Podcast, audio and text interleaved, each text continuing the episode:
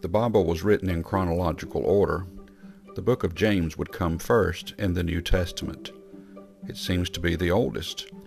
And so James is writing to the new Christians, the young converts, and he's teaching them how to be better Christians, how to now walk the walk of Christ. And he does so in many ways. And one way he does this is he addresses those things that seem to weigh everybody down. He addresses those things that cause trouble within our own lives, within our own souls, within our own bodies. In the book of James, chapter number 4, he addresses many things of the lust of the flesh, the desires, maybe even some of the evil desires that we have. Maybe someone has an addiction. Maybe someone has a grudge.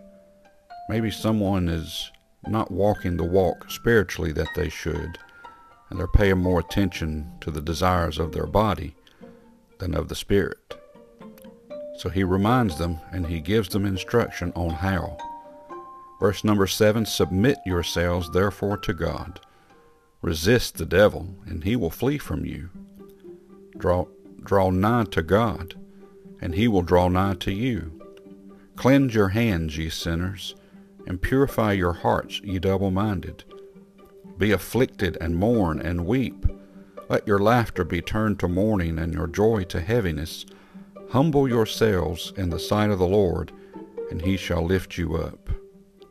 Humility, submission, affliction, mourning, all things that we may need to go through in life to humble ourselves before an Almighty God to realize that the only way that we can go about doing some things that Christian walk requires us to be, and that's humble, is to submit ourselves to Him.